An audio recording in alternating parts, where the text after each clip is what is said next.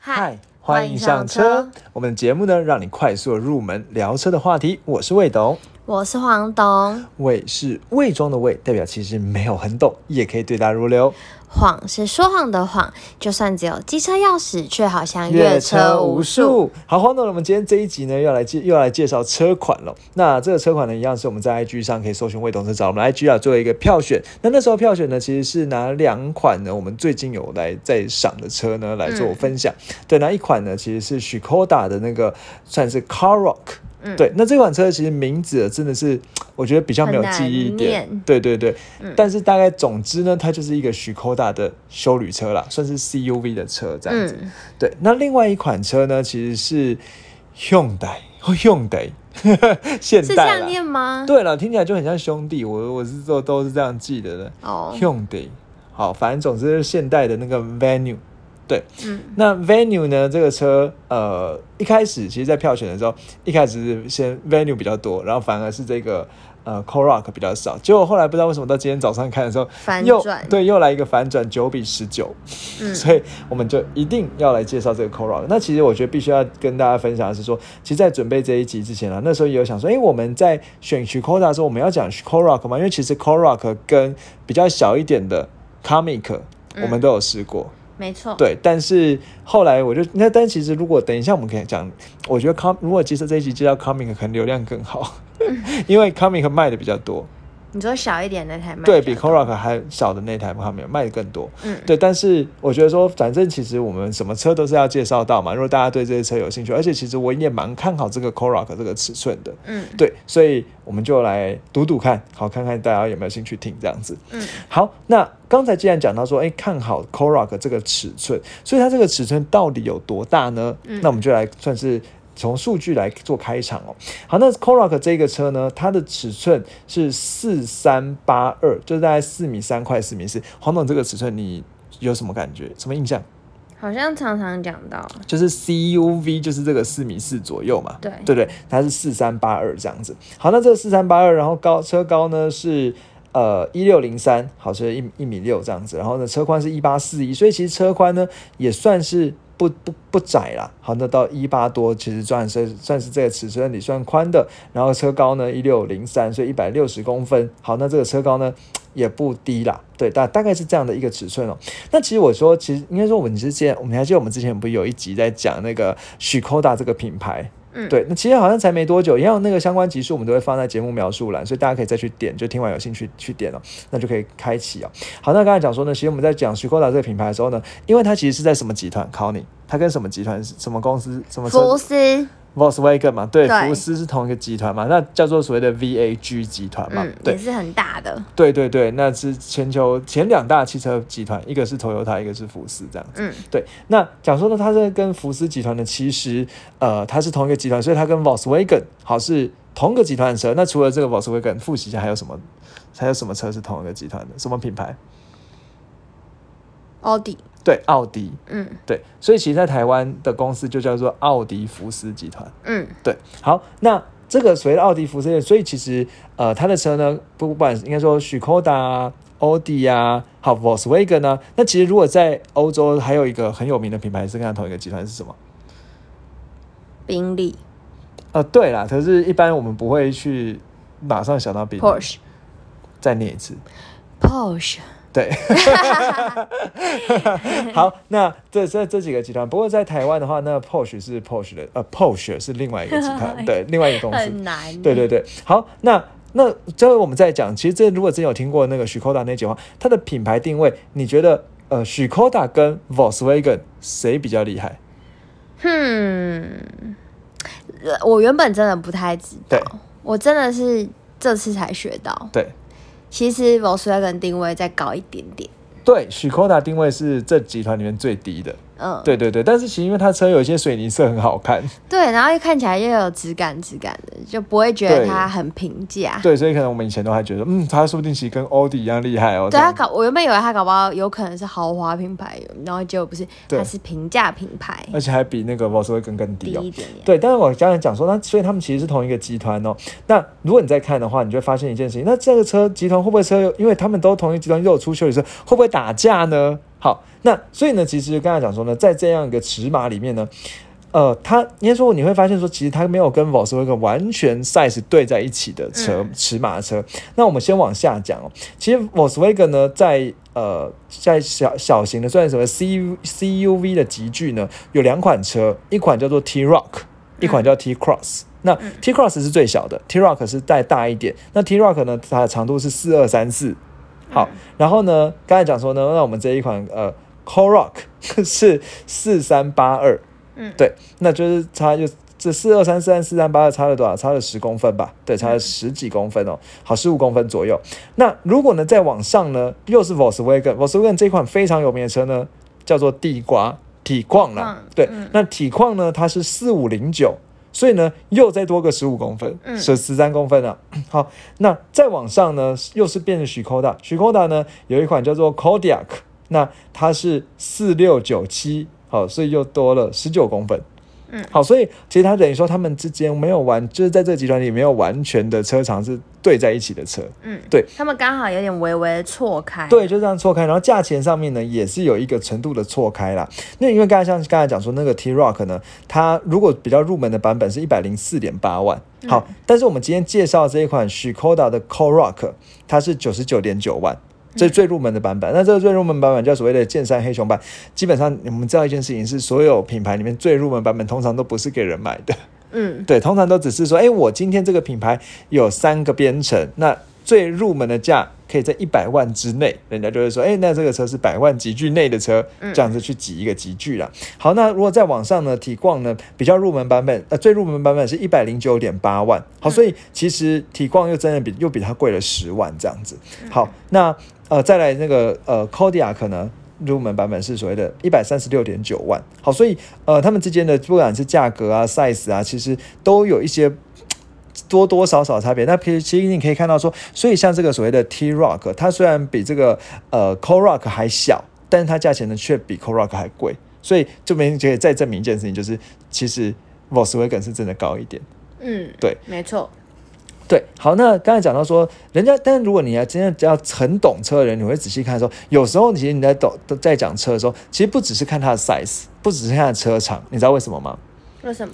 因为有一些，比如说有些车它是可以做五门掀背车或四门房车，哦，那整个车室空间其实是一样的，只是差有没有屁股。对对，所以你如果你只看车长，可能看不准，所以有些人会去针对这种比较类型车内空间啊，对，那这时候我们会用一个词叫做轴距来看，嗯，对。但其实如果你真的呃又很计较的话，就是有又有一些人挑想要挑剔的人呢，就是因为我们这边都是魏董啊、黄董啊，所以就是就是就我们前面节目一开始就讲了嘛，就是我们就是就算没有很懂也要对答如流，所以我们就叽里呱啦一直讲， 对， 对，那就是没有很懂这样子。好，那但是如果说今天比较挑剔的话，你可能要看的是所谓轴距嘛，但是如果你讲说很轴距。又在挑剔的话，其实有时候轴距不等于车室空间大小，所以就像黄总刚才讲，真的要看的是车车室空间，可是车室空间没有一个很客观的方法去验证，原因是因为车车室空间是不规则型嘛，嗯，我们没办法算出来。对，嗯，那比如说如果真的很计较的话，说比如说，哎，坐在车里面，那呃后座到驾驶座前面中间距离几公分等等，那这样这个我们就比不完了。好，那讲回来，所以刚才讲说，如果以轴距来讲，有一个很有趣的发现是，其实我们今天这一这一集的主角 Karoq 呢，它的轴距其实是跟体况一样的。几乎一样了，不能说完全一样，因为它的轴距刚才讲什么？它的轴距是二六三八毫米， 好，但是体况是二六七八毫米， 所以其实只差了三呃不到四公分，对啊，就四公分啦，就差四公分而已。嗯，所以其实它只轴距，它只是比体况的轴距小四公分，那人家就会讲说，那这个车它外观比体况小，但是里面又跟体况一样大，嗯，价钱比体况便宜个十万起跳，那。它可能是一个，如果你今天在做比较的时候，很可能就会直接拿体况来比，你就会发现说，哎，整个整体的 C P 值其实不一定会输哦。嗯，对对对。那其实我觉得必须要讲的是说，我在记这个车的时候，因为它的名字很难记啦，所以其实我是用，因为因为在 Volkswagen 比体况更低的那个叫做 T-Rock，嗯，那它叫做 Karoq， 那我就记住了。用这种方法记。对对对，就是它是哎、欸，它都是 K 开头 Q 结尾。对对对，哎、欸，这个很对。等一下，我原本要补充了，没想到你已经发现这样关键、嗯、关键了。好，所以呢，这大概是它之间的一个跟它的兄弟车之间的关系，它它没办没办法兄弟阋墙，因为他们的呃 size 就是都有错开错开错开这样子、嗯。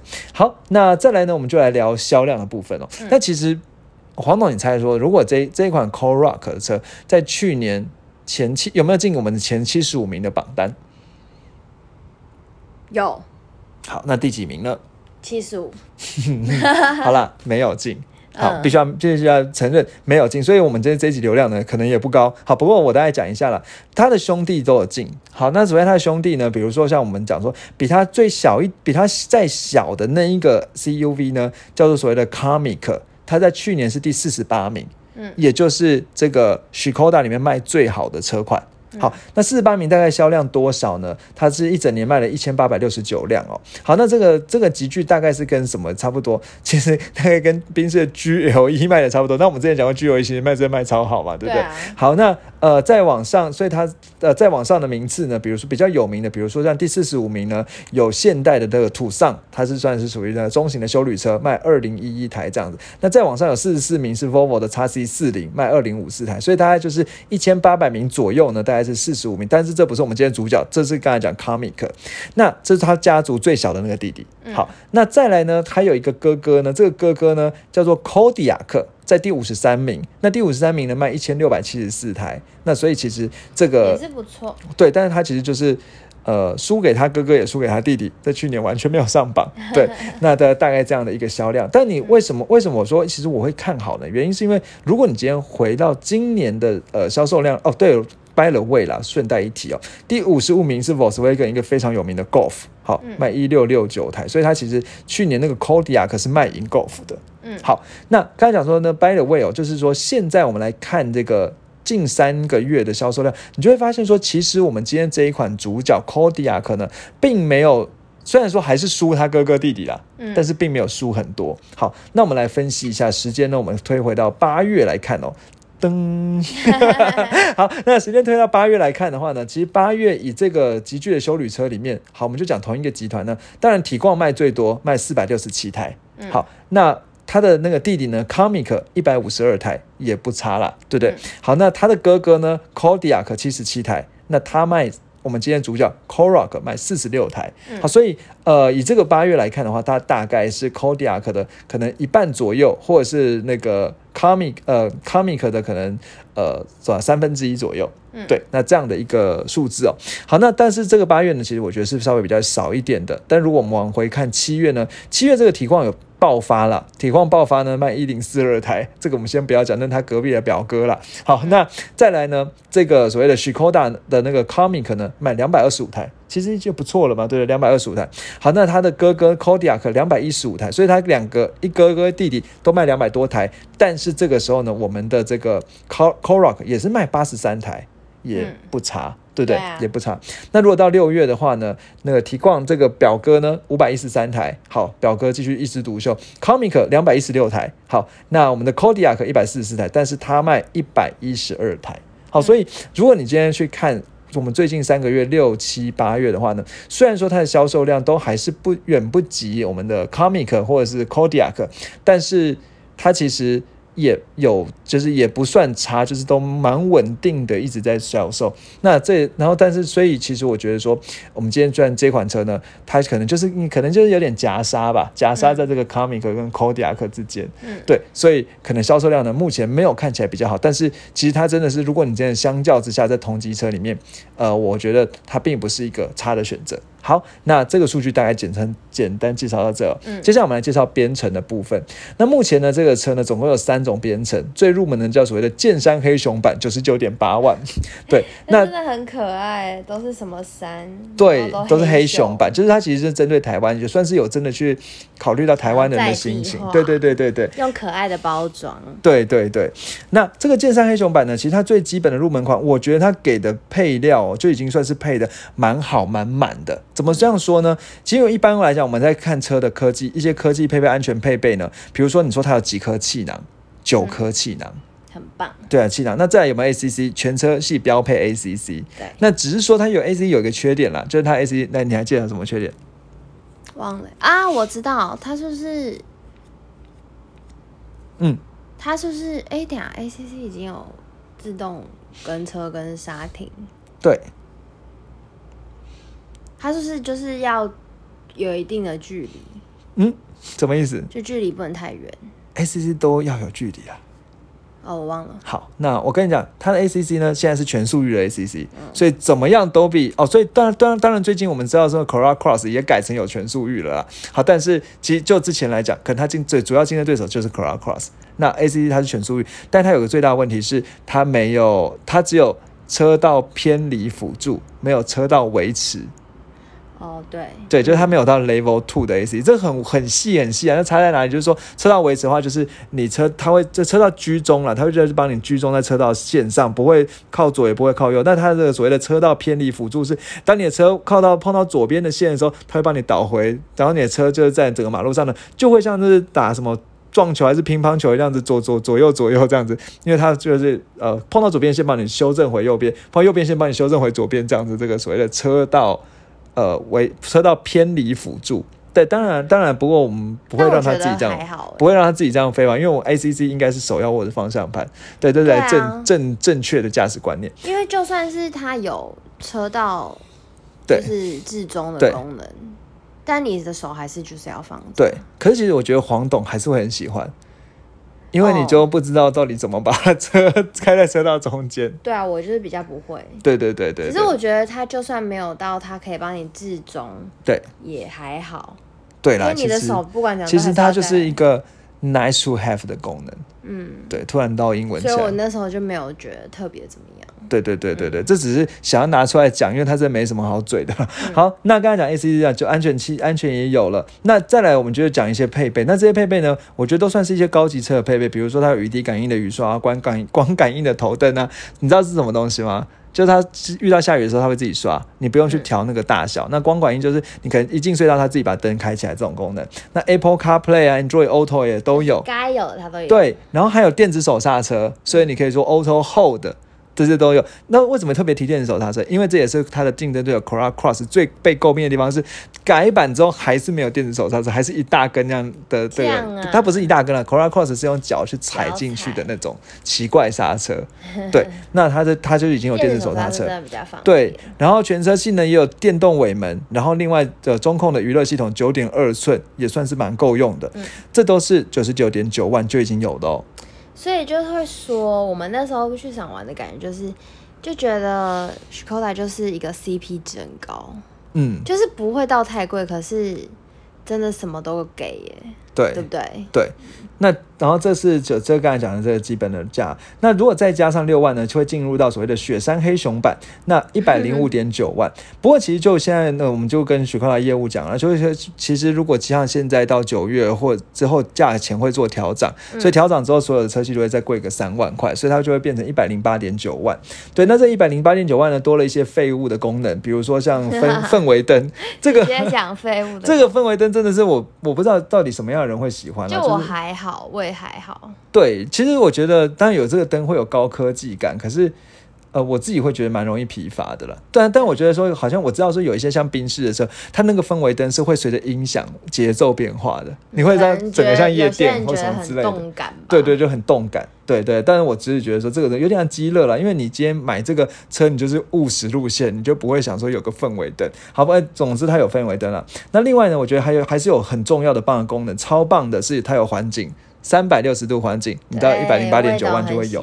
对，那因为尤其是你刚买新车，即使这个车比较小一点，但是你在过一些狭小巷道的时候，你还是会很担心，或者是你要做你要停车，早一开始不太会停车的时候，其实这个环境功能就会帮你加分，你不会那么容易 A 到。那另外，其实在这个地。刚才讲的是什么什么山啊，雪山哦，这是太容易搞混。那这个这个所谓雪山黑熊版呢，它前后也都有雷达，所以这边有一个小小题外话，就是如果你去买那个剑山最入门那个，它是没有前面的雷倒车，前面的雷达，就是说你你如果离在比如说在桥停车位离前面车太近的时候，它是不会叫是直接碰上去的。嗯，对，好，那这是这加加了所谓的六万之后呢，变成雪山的版。那我觉得几个比较亮点的地方哦。好，那如果呢再把价钱再升上去的话呢，会叫所谓的玉山，玉山对玉山黑熊版。那这玉山黑熊版价钱会到多少呢？就 一百一十九点九 万。那当然他讲业务讲说可能会，所以你要加十四万，但业务说可能会再加个三万，好之后啦，对，那所以就会变成到一百二十二万。对，零件什么都全球都是已经涨价了哦，我记得他那时候这样讲啊。嗯嗯，好，那这个所谓玉山呢，我觉得有几个亮点功能，我也是把它抓出来看一下。第一个，驾驶座变成电动椅，还有三个记忆，好，这很重要。但是它没有副驾，没错，超奇怪。雪山黑呃玉山黑熊加油好不好？加油，对对对。那它因为没有副驾，但我觉得说可能就是因为强调 C P 值吧。因为如果你再附加一个电动椅上去，说不定也要加个几万上去了， 对， 对不对？好，那再来它，再来是它有双区恒温空调，这个我觉得很棒啊。因为其实在，所以也就是说，如果你在之前雪山或之前版本，它其实是那个驾驶座和副驾是没有那种所谓恒温空调，它就就是一个空调而已，嗯、你没有去办法调温度的，嗯、你只能开那个大中小冷气强中弱这样子。对， 对，好，那另外它有所谓的驾驶模式，那它有三种驾驶模式，这最系统的什么 E C U 啊、舒服啊、哦、或者 Sport、啊、等等这种模式哦。那它是在玉山里面有的。好，那再来，我觉得。怎么去看出，从外观上看出它是玉山黑熊呢？大概最简单的讲，就是它会有所谓的银色，就镀铬的车顶架跟镀铬的、呃、窗框。对， 对，所以如果你今天看到一个Škoda，它的窗框是银色的，那就是只是买到最高的版本。好，这个可以可以学一下的。嗯，对对对，那这是呃一百零九呃一百一十九点九万的版本啦。好，那我刚才讲，其实我应该应该这样讲，就是说它其实都有驾驶模式，只是买玉山的话，它会有个人化的，可以做个人化的设定的驾驶模式，这样子、嗯、就是可能除了我们接预设的那三种之外，你可以做一些特特，就是比如说针对它的什么呃引擎的、呃、反应啊等等，或者这种东西去做呃设定的个人化设模式。好，那接下来我们就一样再跟跟大家再来讲一下数据哦。其实我觉得说这款这款车呢有一个很很特别的。好，我们现在考考黄豆，零百加速这款车怎么样？嗯，八八秒吗？嗯，这么厉害？嗯，那你觉得它有几匹马力啊？一百一百五十几？哎、欸，你你你是猜的还是你真的有记得？好，这个马力东西我真的心服口服，一百五十匹马力，嗯，对。那在它的五千到六呃六千转的时候，那它最大扭力呢是二十五点五公斤米。其实，所以其实基本上到一百五十几的这个马力区间，其实我觉得就算是还蛮不错的啦。嗯、虽然说你说，哎、欸，到底有多不错？比如说，如果以 Corolla Cross 的话是一百四十匹马力，嗯、那它的电动版本是一百一百二十二匹马力。好，所以这个大概数字呢，你可以知道说，哎、欸，一百五以上，因为我们之前讲说，其实到两百以上就是很很不错的。那一百五算是。蛮不错的这样子改一个字， 对， 對，就是蛮不错的，大家要仔细听才听得出来差别。 对， 對，那这个车呢，它其实刚才黄总之前有点猜错了，它的加速呢零到一百呢是九秒，但是也有网友实测大概 八点六 秒可以做到。好，对，所以其实黄总讲的 也, 也没有到有错。那最令人津津乐道的是它的油耗表现真的算是蛮好的，它是在呃 油, 油耗是一级啦。那这个油耗表现多好呢？他们测出来的呃能源局测出来的数据呢，讲说平均油耗是 十六点八 公里，每公升 十六点八 公里，那高速可以到 十八点九八， 那市区呢是 十四点五这样子。不过根据网友实测啦，这个油耗呢，他说他网友其实在跑市区的时候可能会是没有那么好，是九到十二，那是可能也会有红绿灯的状况。那高速呢，他的确有跑到十八，好，所以其实这个油耗整台车我觉得它是会一样会让你在不管是油耗上面或税金上面，就是它因为它 一千五百 C C 在税金上面其实是一个呃你可以应该说比较容易蛮容易负担的这样的一个、嗯、一个情况哦。好，但是维修呢，嗯，这个我们等一下再聊。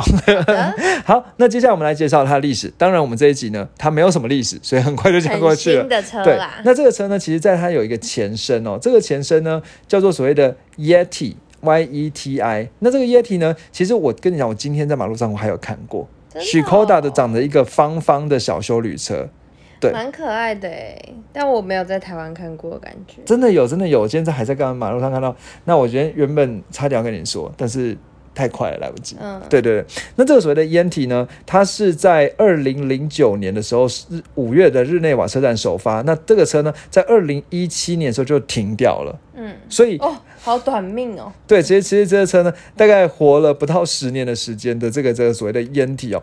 那 Yeti 呢，它是 Škoda 的第一款这个所谓的 S U V。好，嗯、那这款 S U V 呢，它其实是跟一样是跟 Volkswagen 用同样的这个所谓的 A 五 平台打造的。那代号所谓的 P Q 三十五， 这个 P Q 三十五 黄古董，你有印象吗？没有。欸、我们之前在讲体况的时候有讲到、欸、哦，是哦，在讲体况的时候，体况最早也是用这个 P Q 三十五 的平台，嗯，对，你还记得我们有啊？大家有兴趣听，我们一样放连相关连接在下面了。那我这边最后只是科普一件事情：三代表的是它的尺寸，五代表是新旧。你还记得吗？哦、然后哪一个是什么横置，哪一个是纵置引擎，这个就从这上面看到。嗯、那这个 P Q 三十五 的平台呢，所以它其实呢是跟刚才讲的说，像Tiguan啊，或甚至像 Audi 的 Q 三， 好，以前的 Q 三 都是用这个所谓的这个平台打造了。那这个车就是所谓的 Yeti。那为什么要特别提这个 Yeti 呢？因为很多人会说，比如说包含在维基百科都会讲到说，呃，这个我们 Karoq 呢是 Yeti 的后继车。嗯，对，就是因为 Yeti 它在二零一七年呢停止生产，但我们 Karoq 呢也刚好是在二零一七年第二季的时候发表，嗯、所以然后它的尺寸呢又有点接近，所以人家就觉得说，哎，它是不是它的新一代的版本，重新换一个名字来来做出来的车、哦？那不过其实，在很多比较专业的车评里面会在讨论说，其实 Yeti 的整体整比较小，它长度只有四二二三。但是我们的那个 Karoq 是四三八几的样子嘛，嗯、对不对？好，所以哎，赶快看一下，我怕忘记了。对啊，四三八二嘛，所以它其实整个差车差了大概多少十十几公分哦。好，所以呃，就是很多车评就觉得说，它其实也不是 Yeti 的后继车啦。好，那这边但然后 Yeti 呢一六一六九一，所以它整个车是高一点，呃，再短一点的这样的一个，然后窄一点的一七九三，宽度的一七九三的这样一个尺码、哦、好，那刚才讲 Yeti 呢，这个车呢，它结束之后马上就有我们现在这一款车了。好，所以人家讲它后继车、哦。那结束的时候故事大概怎么样呢？故事大概演进就是说呢，其实当时呢，应该说应该说呃，应该说 Škoda 呢，他想要推新世代的休旅车。那新世代休旅车呢，他先推了 Kodiaq。Kodiaq 就是我刚才讲他大哥嘛，七人座那个家伙，对对，那个四米六左多的那个快快四米七的那个 Kodiaq。那做完 Kodiaq 之后呢，他就觉得说，那我要做一个比 Kodiaq 小一点的车，那轴距呢在二点六公尺左右。好，然后呢，呃，它的车长呢就是四四三八二。好，那就是一个，它其实尴尬有点尴尬，是落在中型 S U V 与小型 S U V 之间的车款。对，嗯、那接下来呢，在二零一七年第二季的时候呢，这个很多媒体就开始拍到这个伪装，就是这个呃 Kodiaq 的伪装车，然后Škoda也公布说啊，这个车要叫 Kodiaq 这样子。那在二零一七年五月呢，开始就发布这样子。好，然后呢，这个 Kodiaq 就加入。好，这个故事到现在其实也不到五年的时间了。对、啊、对，好，那 Kodiaq 就这样。最后考你一件事情，嗯 Kodiaq 呃，不是不是 Kodiaq Karoq 了 ，Karoq 这个名字是什么意思？嗯，什么意思啊？好了，你先猜哪一国哪一国的语言啦？捷克啊。嗯，不是。哈，不是哦。不是，不是想说 Škoda 是捷克。不是不是，它是阿留申语。什么？阿留申语的两个词哦，这个车在二零一八二零一七年五月十八号问世哦。那它的名字是来自阿留申语的"车"和"剑"这两个字所组成的。那车呢叫做 Karoq， 那剑呢叫做 Rook。我在念什么？好，我在 念, 念一下它的英文啦。K A， 它的车叫做 K A A R A Q。好，所以其实这本来就已经蛮像了嘛，对不对？嗯。Karoq， 那那它的剑呢叫做 R U Q。Rock，、嗯、对我应该如果会阿留申语的话，可以跟我们说怎么念。对，那不过我觉得从这个名字里面，你会发现一件事情是，这个就是Škoda嘛，Škoda不是就是那个剑上面有羽毛吗？为什么你要这样笑？要想到它的那个厂徽。对，那它厂徽到底代表什么意思？怎么来的呢？我们要Škoda连接放下来。拜托去听，我就在想，为什么没有人跟我一样觉得很好笑？对，真的蛮奇怪的。对，可以跟我 echo 一下吗？对啊，对啊，对啊。如果觉得有有戳到你的点呢，也可以来我们的 I G 跟我们说。那时候笑到不行。对对对对，好，那这个阿留申语呢，它就就是车。和剑啊，那只是说我不知道为什么要用阿留申语哦。不过我跟你讲，阿留申语是哪里的语言哦？嗯，那你知道吗？它是爱斯基摩人的语言。哦，是哦，对，而且是这个爱斯基摩人，他是居住在居住在什么阿拉斯加那些地区的一些周围哦。嗯、那这个语言呢，其实跟然后应该说，其实阿拉斯加这个名字也是爱斯基摩人，也是也是阿留申语，嗯，也是所以呃最有名的阿留申语就是阿拉斯加，第二有名呢就是这个 Karoq。我这样讲随便讲讲。好，那刚才讲说就像黄总讲，他的当时命名规则呢，就是希望以 K 开头 Q 结尾来当做他休旅车的的的这个固定的模式这样子。好，那比较特别的是呢，它其实我们如果要描述它的车的造型的话呢，可以讲它说它有所谓的 C 字样的尾灯啊，就是那个尾灯呢是两个对在一起的 C， 但是其实我觉得对在一起的 C 那个 Volvo 看起来更明显。嗯, 嗯，对对对。那另外其实 Volvo 是那个铁锤。哦，它的休旅车是铁雷什么雷神之锤还是什么之类的， 对, 对, 对, 对，但是呃，它的那个房车也是有一点 C， 房车就是两个 C 对在一起，对对对，或者是怎么旧的 A Class 也是两个 C 的，嗯、我不知道你们有印象。那所以这个我觉得就讲讲就好了。好，接下来最后我们来聊到它的优缺点的部分。好，嗯、这是黄董，我们这样一样分享一下试乘起来感觉怎么样。就是也是没什么毛病，最近好像收视到没什么毛病的车子。对，好。那你要不要多说一点？你觉得可能整体有啦，有有有试到比较有毛病的车，但是下次再讲。好，好好好，这是订阅起来，订阅起来。对对对对，好。那你觉得它整体让你乘坐起来感觉？因为我记得那个时候你在试这款车的时候，你是坐后座嘛？嗯，对。那你在后座上整个体验是什么样？就是没有觉得不舒服，就还好。嗯、但是。对啊，就是还好，就是然后就是中规中矩。我有点忘记了，说实在。好好好好，没关系。那我给你一点提示，你觉得它路感怎么样？嗯、还好，普通。真的吗？我觉得它很硬哎、欸。嗯，有比现代硬吗？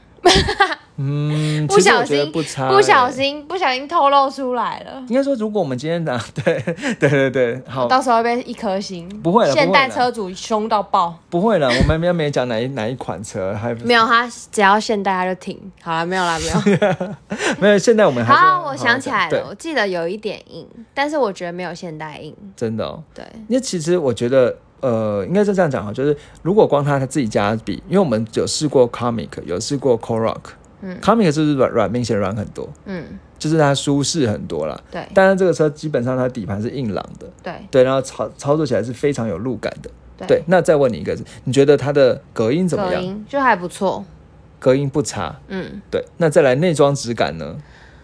呃，我觉得很不错。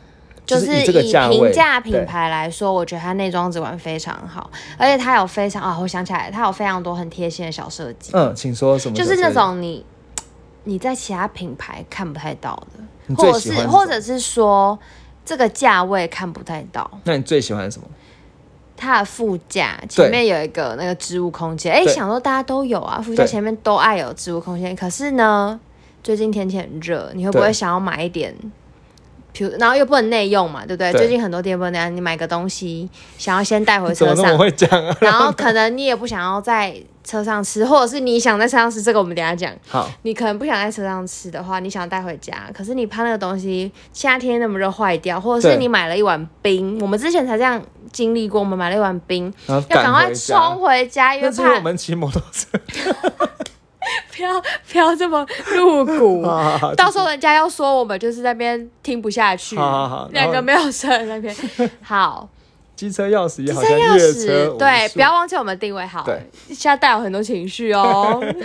你明明就是你，好好好，所以呢，我们就想要保冰嘛，对，或者是我们不想要东西，因为热的关系，就是生很多细菌坏掉，所以呢，我们就要把我们的食物，如果想要先绽放在我们副驾前面的那个置物空间，我告诉你，那个置物空间厉害了。这怎么说？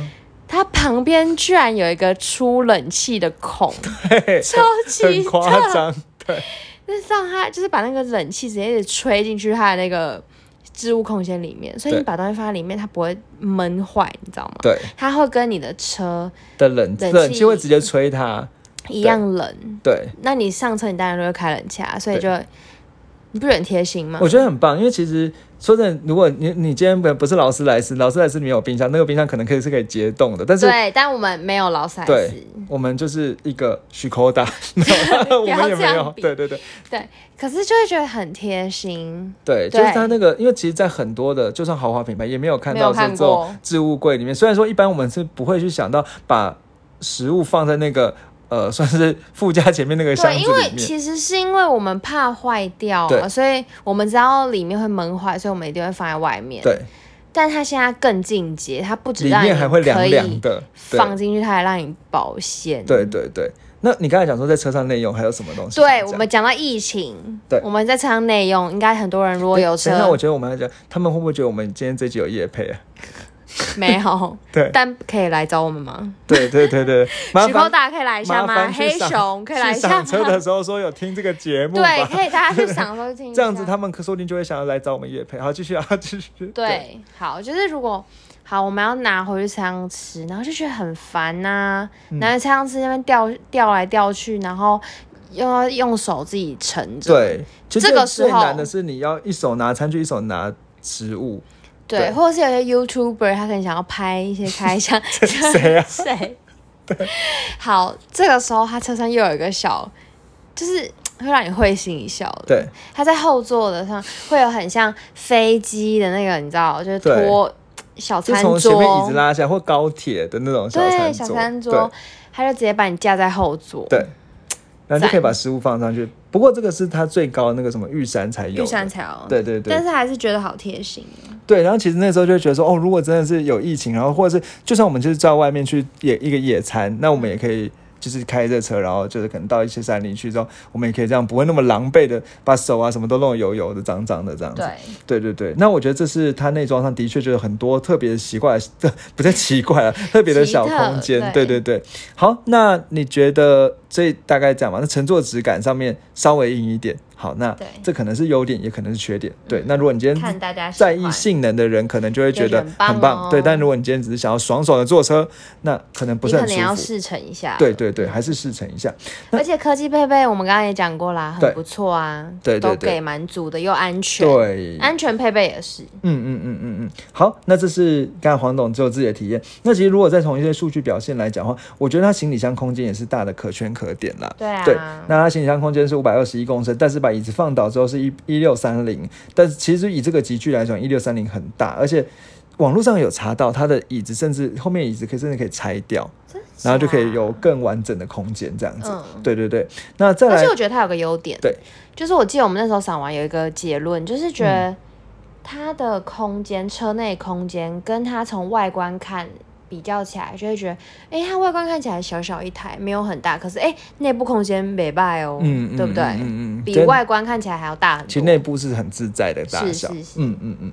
好，那再来呢？其实人家要讲说最担心的问题呢，就应该说再来讲缺点的部分了。缺点部分当然我们会会嘴的，就是它的那个 A C C 不是 Level 二 的，它没有车道维持，嗯、但见仁见智、啊。对，那再来就是不管你升到哪个版本，副驾都是要手动调整，对，所以有点麻烦。嗯、对，然后再来是也有人提到说它后座是用扭力梁。那我们之前讲过说扭力梁其实是比较差的悬吊结构啦，那或者说或者这样讲或可能它在呃这个可能操控啊或舒适度啊都可能没有到那么好这样子，嗯、对，那这是一般来讲可以看到的缺点。那另外呢，其实人家会嘴的几件事情呢，还包含说因为它是使用的 D S G 的变速箱，所以一样会担心什么死亡闪光的问题，没错，对，跟体况一样嘛，对，不过它的代号是 D Q 两百， 所以这个 D Q 两百 呢其实目前看起来是没有什么灾情传出啦。嗯、那另外一个我觉得担心的点呢是呃，进口车会不会很贵？欧洲车会不会很贵啊？那其实这个欧洲车会不会很贵？其实是真的修起来真的很贵。对，那如果比如说像我之前讲说Tiguan呢撞掉一个后视镜，可能就几万几万就喷掉了。那其实以这个Škoda来讲，应该是差不多的。好，不过呢，你不用担心这个贵的问题，因为其实从Škoda有推出一个方案，叫所谓的 All for You 的方案，你还记得吗？就那时候他们一直讲嘛，比如说他们所谓的四年不限里程的保固啊，然后呢四年三次免费的保养，所以你前面的几次的保养，什么一万五、三万、四万五这些保养，其实都是免费的，所以一开始初期养车的成本不会高。当然，当然了、啊，之后。后的保养还是要钱啦，对，所以可能你就可能开个四年把它脱手吧，对不对？然后呢，再来就是可能看看对四年的免费道路救援哦，那这也是我觉得它的几个会让你对会让你觉得哎，可以其实就早期来讲负担起来是没有什么问题的。嗯、好，那如果真的硬要挤，它的缺点，你觉得是什么？没有。呃呃呃，真真的真的真的，然后觉得我们在业配。第二集我觉得，如果你真的硬要挤出一个缺点的话，我觉得就是比较懂车的人会觉得它的品牌形象是低于 Volkswagen 的。对，所以就是，但我觉得还好，对我来说不是缺点。对，就是你比较，如果如果你就是我们就是从务实的角度出发的话，它真的是一个选择，对，可以试试看。可是我觉得另外一方面也可以是它，嗯、它真的是有点小清新，它在台湾没有那么泛滥，嗯 嗯, 嗯，所以其实如果你想要有比较自己个人特色的话，我觉得选它还是不错的选择。对，然后再选那个水泥色。对对，再选择你最喜欢的颜色。嗯，对对对。好，那我们今天这集不知不觉就讲讲到这里。好，那我们最后呢，三件事情哦。哦，对，首先要先进入一个感谢的桥段。对，我们不会忘记的。对，那感谢桥段呢，就是因为其实我们之前呢，哎，我们发现说，哎，在网络上呢有一些呃，有有网友呢给我们指教，他讲那个在我们 i 那个 Apple Podcast 上面留言啦，就是说呢，呃，一集都听不下去这样子。对，然后呢，他就说，哎，主持人不知道哪来的勇气来聊车，那以前一集都听不下去。我觉得这要更正，这不叫指教。哦，好，因为毫无建设性，所以要讲的话要讲具体一点，然后真的今天不要情绪性。那你刚刚知道吗？我走心了。对，魏董走心。对，那应该说，我那时候就在思考，到底问题出在哪呢？然后我就想在想到底，然后所以我就看说，哎、欸，我们节目上上面有一集，可能第一集在讲刹车，我就去听，因为他想说听了十分钟懒得听，我听十分钟，我就发现说，我在听到第八分钟的时候，讲到有一个地方说刹车的原理，踩下去是用空气，但其实我们讲之前讲说它其实是真空，我就想说，说不定是这里，因为我看了一下八分四十几秒。那说不定就是他看到这个节目推荐之后去看听的那一集，然后那个时候讲错，但是我觉得讲错那个后面我们下面节目描述栏也是有说，就是有一些口误，因为其实我我认为说一定会讲错，因为这种很多东西其实我们也没办法在这么短时间内去很完整的去表达，但是其实我们节目描述栏都会去加加上补充。如果今天有任何网友对于我们节目有任何指教的地方，我觉得有错或者觉得怎么样，我觉得我们在节目描述栏一定会好好写。如果你去看 Škoda 那节描述栏，你会发现你还会懂了一些历史。对, 对，那这算是我们会去做，就是我们像以后在编节目的时候也会去小心啦。只是说，我觉得说，呃，如果能够给我们一些更指教的方向，那其实我们也会很愿意的去做调整。对啊。对，那也有网友呢，嗯、其实后来呢，在我们在 I G 上呢跟大家分享了一些我们的目前希望呢可以累积一些呃。分呃就是五颗星刷起来呢，那有两个网友呢就是响应我们，对，那我们让我们的现在目前的评分呢达到了五十五十那个五五十个人评价，那对对对，那有一感谢这个花莲王，花莲王来自花莲老司机，还有一个是呃也是在我 I G 上有跟我们互动的网友 Kevin 这样子，嗯，对，好，那我们都有看到喽，对，谢谢你们，那一样还是要请。大家可以继续帮我们五颗星刷起来。对对对，然后我们刷的链接也会在我们节目描述栏，你可以点，就比较容易刷到。对对对对对，没错。对，然后再来就是中秋连假出去跟亲友互动、出去玩的时候，一样就是要注意一些开车安全。那我们直接可以防疫，对防疫，然后我们直接之前有一些开车的小技巧，也可以拿来使用，或者是嘴一下一些车的东西。对对，让人家突然在高速公路上看有没有 Škoda 啊，哦、欸、对对对，很清新哎、欸，很可爱哎、欸，然后看它的那个窗框是银色还是黑色。银色就是厉害的，没错，对对对，就可以知道它有那个什么奇怪的小小冷气框框小冷气的箱子啊，或者是呃那个小桌子在里面。好，好，那我们就今天这集就讲到这里。好，好，谢谢大家，拜拜。拜拜。